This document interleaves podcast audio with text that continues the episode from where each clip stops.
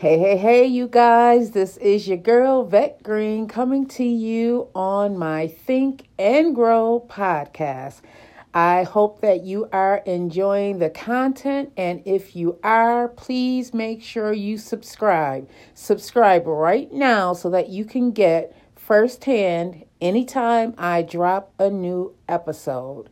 Subscribe so that you'll be informed. Subscribe, subscribe, subscribe, and share. Come on, support your girl. I am out here doing the work that I know God wants me to do. This is my purpose, you guys. I am walking in my purpose. It took me a long time, a long, long, long time to figure out what I was here for. And now that I know, now that I see what God saw in me, I am trying to fulfill that purpose. I am trying to reach that promise that God said I can have, you guys. So make sure before you finish listening to this podcast that you like it, that you subscribe it, and please share it because if you're getting something out of it, chances are someone that you know will get something out of it as well. So, first, I want to say rest in peace to a friend of mine, someone that I grew up with, um, Latrice Gilbert. You will forever be in my heart. Please rest peacefully knowing that there's no more pain, no more hurting. You know, it it, it hits differently, you guys, when someone passes on that you have not only personally known, but you grew up together. You know, growing up in the Dorothy Glover projects in Lackawanna, New York, you know, it, it was a small community. It's still a small community and we we all knew each other. We played in the apartment buildings together. We called them the apartment buildings. but it was uh, the apartment buildings and uh, when we were little the there was only one way in and one way out um, it's different now. There's actually um, everyone has their own porch and their own doors but when we were growing up in the apartment buildings there were just two entrances and we would you know during the winter times we would actually play inside the apartment buildings in the hallway of the apartment building. So you know it was a bunch of us girls. We would go to each other's apartment buildings and play hide go seek in there and go to the playgrounds together and you know it was it was nice because it felt like a community. We would do go to um, day camp together um, at the CAO, and at that time, everyone looked out for each other. Everyone cared about what was going on in our community we would have different functions during the summertime. I remember when they blocked off the parking lot in uh, the projects where we lived. There was, uh, we called it the U Drive. It was actually a parking lot shaped and uh, shaped as a U. And they blocked that off, and we would go out there and skate during the summertime. They would have functions, summer parties. Um, I remember when uh, different people would come around, and we had um, a party on the benches. It was actually a section where people could go and congregate. And we made pineapple pizza. And I remember they had these grills outside. They had brought these grills and they helped us make pizza. So it, it was really, really fun. We had a sense of not only belonging, just knowing that everyone cared, knowing that everyone had the same intention to make sure that we as kids could just have fun and just be children. You know, there there wasn't a sense that there was any danger around. It was it was really all love and I don't see that as much anymore. You know, it, it breaks my heart to see that the community that I knew, that I loved, has been split so bad due to poverty, oppression, drugs, violence. It, it, there's no longer a sense of belonging anymore. And as kids, I always felt that in the community. Yeah, we did have our own issues, you know. Hurt people hurt people, but the community looked out for each other. I couldn't be out and about doing anything bad and not get reprimanded for that. You know, when when they say it takes a village, growing up, there was a village in my Gates Avenue, now Dorothy Glover projects. I remember Miss Atlee, if if you were outside and you were doing something that you weren't supposed to be doing, it was nothing for Miss Atlee to come out her door, stand on that porch, and reprimand you and tell you to go home to your mother without an issue. If there was nothing to that. Miss Emily, listen, you were not going to be running around that projects acting like a fool and not expect to be told on because it was not happening. When the village told you that you needed to be doing something, you needed to be doing that. There was a sense of family growing up, and I don't see that anymore. One of the things that they did when they pushed drugs into our in into our neighborhoods, they broke that. They killed that because they took the men outside the men out of the homes. They took the women the moms outside of the homes and they were chasing these drugs. So in in, in place of that children started having to take care of themselves we started having to look outside of our homes for that sense of family when you take the head of the household the head of the household and turn them into something less than who they really are, that breaks that bond. That breaks that familial bond. And that's what happened in a lot of our neighborhoods, including mine. The, the neighborhood that I once knew was gone within a matter of years. It was gone. There were children raising children in these neighborhoods where the mom once was, where the dad once was. The children started having to take care of themselves because the parents were off on drugs. Because the parents no longer could function as they once were. The father started going to jail. The mom started started what they call turning tricks, chasing after these drugs. There was no stability in the homes. There was no one telling kids that you need to be doing this. That was taken away. The neighborhood started deteriorating.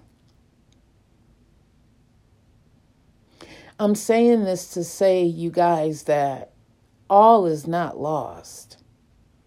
We can still bounce back from what was done to us. We still have the capacity to bounce back. There are things that was done to us systematically, on purpose. When you take a person and rip the identity away from them, that means that they no longer know who they truly are. When we were brought, when our ancestors were brought over here 400 years ago, the identity that they had was stripped away from them. So, when you strip away the identity of who a person is supposed to be, they go through life feeling lost. A lot of the people that I grew up with, and a lot of the people that were in my neighborhood, are still functioning in that capacity of not knowing who they truly are. I went through years of not knowing who I really was. My grandmother, God rest her soul, was born in 1927 in North Carolina. Her father was murdered. Her mom, a single mom, brought her and her other three siblings up to Buffalo, New York in the early 1930s. As a single mom, a black mom with four small children, I can't imagine the fear that must have been in her heart. She had lost her husband through murder, and she decided to take her children her four small children up to a place that she did not know what laid in front of her to seek a better life for her and them. Now, this is all in the midst of segregation. Women didn't have that many rights. And the family that she knew down south lived in fear constantly because at this time, we were told where we could go, who we could be. We were, we were treated as less than citizens, as less than human, and yet we were still supposed to try and make a life for ourselves, a limited life. They limited the capacity of who we could think we could become everything about our lives were limited. But yet we were supposed to function. We were supposed to function as if the world was at our beck and call. Imagine the fear that was in her. She wasn't in Buffalo, New York for too long before she was also killed. We still don't know what happened to my grandmother's parents. But what we do know is that those four children were split up, never to see each other for years. They didn't meet up again until they were well until their into their 20s and they had kids themselves. So imagine being a young child. Your ancestors were limited in what they could believe about themselves. And you, at three years old, had to start fending for yourself. And the family that you had known was torn apart. What type of identity do you think you would have? What type of belief do you think you would have about yourself? All of this was done during segregation, you guys. And then you start having a family. You get married. And you're still holding on to these limited beliefs. But you decide to have a family and try and do the best that you can with what you know. Those children that you're raising with the beliefs that you have, those beliefs that you have are going to be passed on to that next generation. So, what I'm saying, you guys, is that when you take a race and you lead them to believe that they are less than who they truly are, and then you add a narcotic to that, you push these drugs into their neighborhoods, have them get addicted, take the family structure out of the home, what do you think is going to be left? Chaos. A sense of loss, a sense of why am I even here? A sense of I'll never be able to amount to anything because I don't see anyone around me pushing to amount to anything. What I see, what I see is destruction. What I see is poverty. What I see is oppression. So, how in the hell am I going to expect me, little old me, to amount to anything? Do you guys feel what I'm saying here? Do you can you picture what I am saying right now? Growing up in the late 1970s, early 80s, my neighborhood was beautiful. Yes, I did live in the projects. And yes, there was some poverty there. But you couldn't have told me that the people around me didn't care. You couldn't have told me that my neighborhood would have turned into what it eventually turned into. The systematic oppression that they've placed into our society may not be realized by some people that's listening to this podcast right now because it's normalized to us. It was normalized to me because I didn't know any better, because I didn't see any different. Across the bridge was an actual thing. And it's still an actual thing, even though across the bridge, and some of you listening to this podcast right now may be wondering, what is across the bridge? Well, you guys, across the bridge was where the white people lived when I was growing up. Few and far between black people were able to actually go across the bridge. When my mom was growing up, we had everything we needed. They had everything they needed on their side of the bridge. There were stores, there were restaurants, there were bars. You didn't have to go on the other side of the bridge. It was segregated. It was segregated. So when I started, when I was born and I grew up, across the bridge was still a thing. If you ask anyone from Lackawanna, black or white, Puerto Rican or Arabian. What is across the bridge? Across the bridge is the other side of the bridge where certain people did not belong.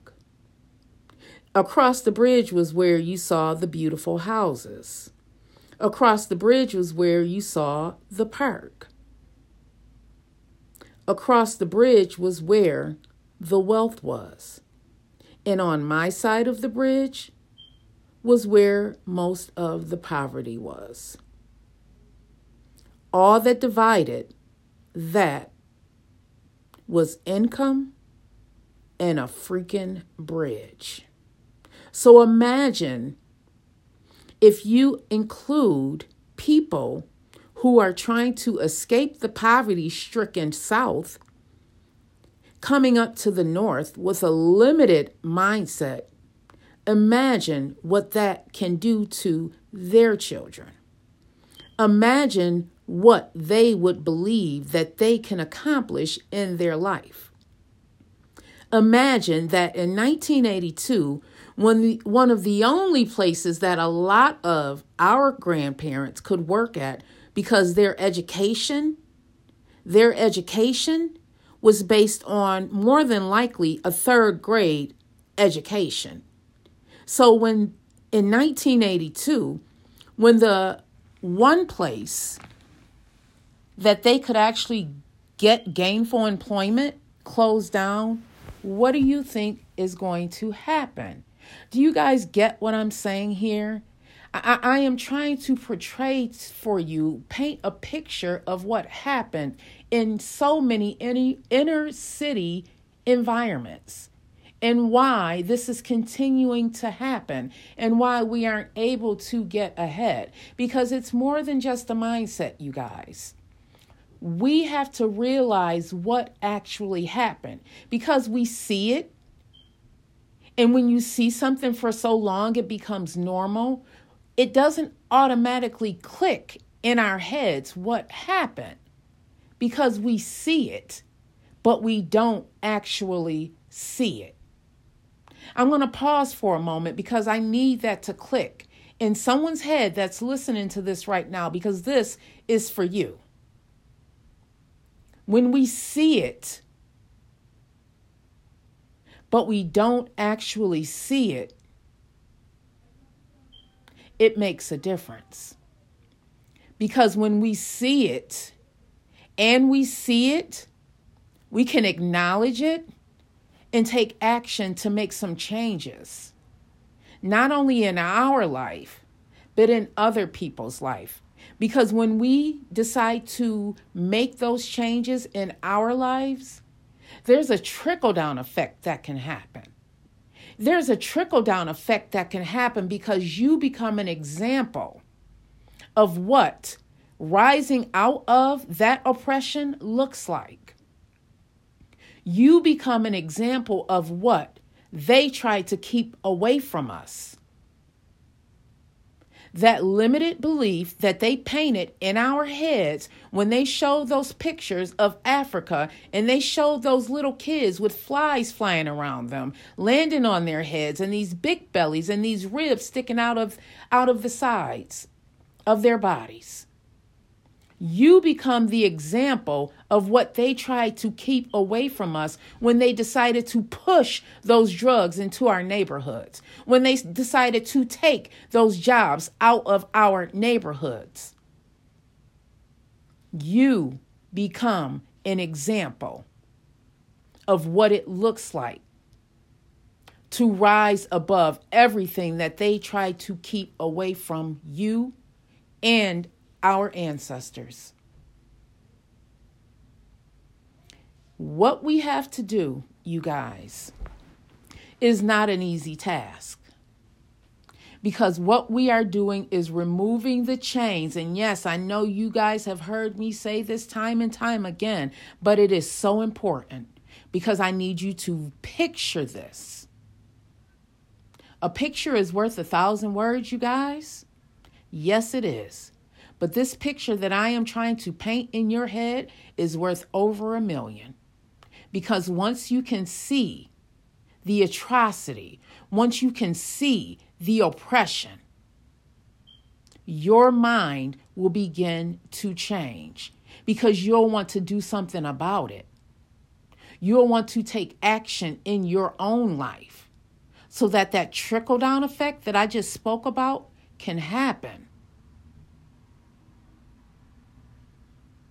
We have to uprise ourselves out of that systematic oppression. We have to take charge in our own lives to make sure that the next generation will not have to face the poverty that some of us had to face.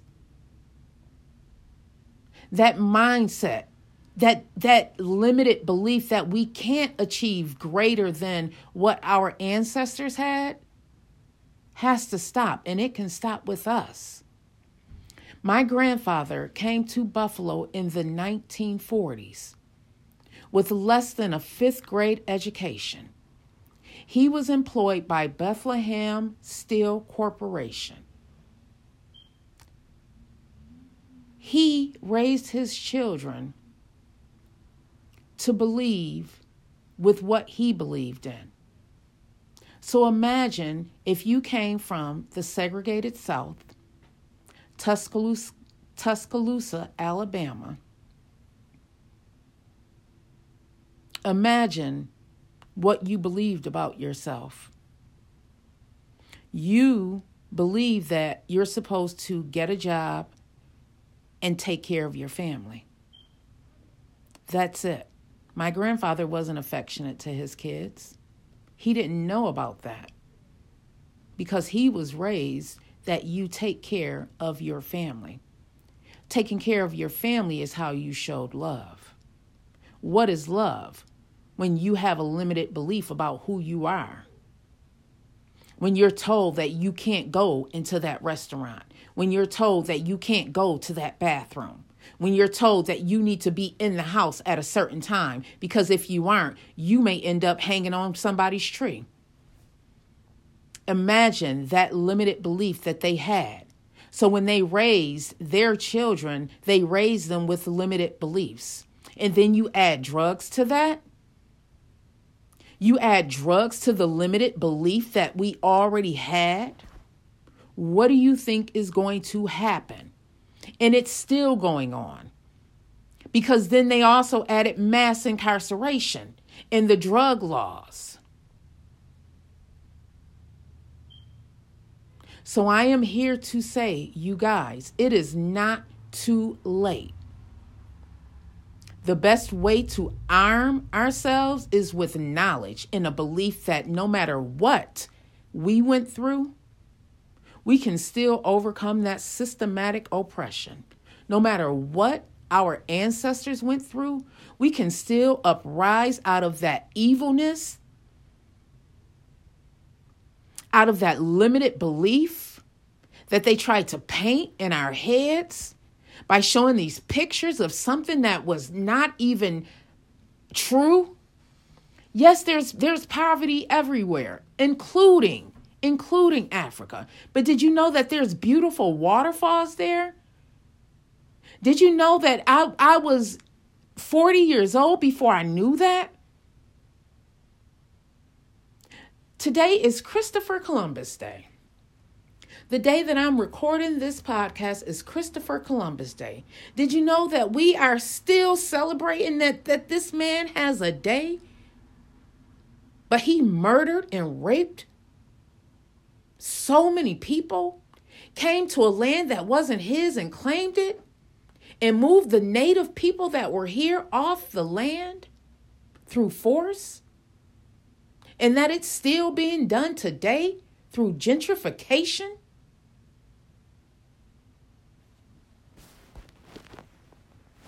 It's not over, you guys. It's not over. We need to claim our neighborhoods back. We need to put that same type of it takes a village mentality back into our neighborhood so this violence can stop. We need to train ourselves and reach our hand out to those who need the help and those who want the help. Because I know this is going to go over some people's head because not everyone is open minded enough to realize the systematic oppression, to realize that this is true, that we are still holding on to that slave mentality through our actions. Through inequality, we are still being oppressed.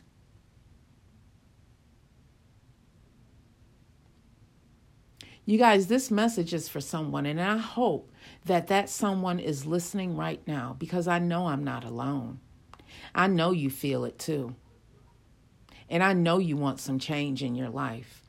And I'm here to let you know that it is not too late. It is not too late for you. Hold on to that and take action. That's it for now, you guys. I love you. Rest peacefully, Latrice Gilbert. Rest peacefully. Gone too soon. You guys make sure you like, love, subscribe, share. Please share this message. This is a purpose, you guys.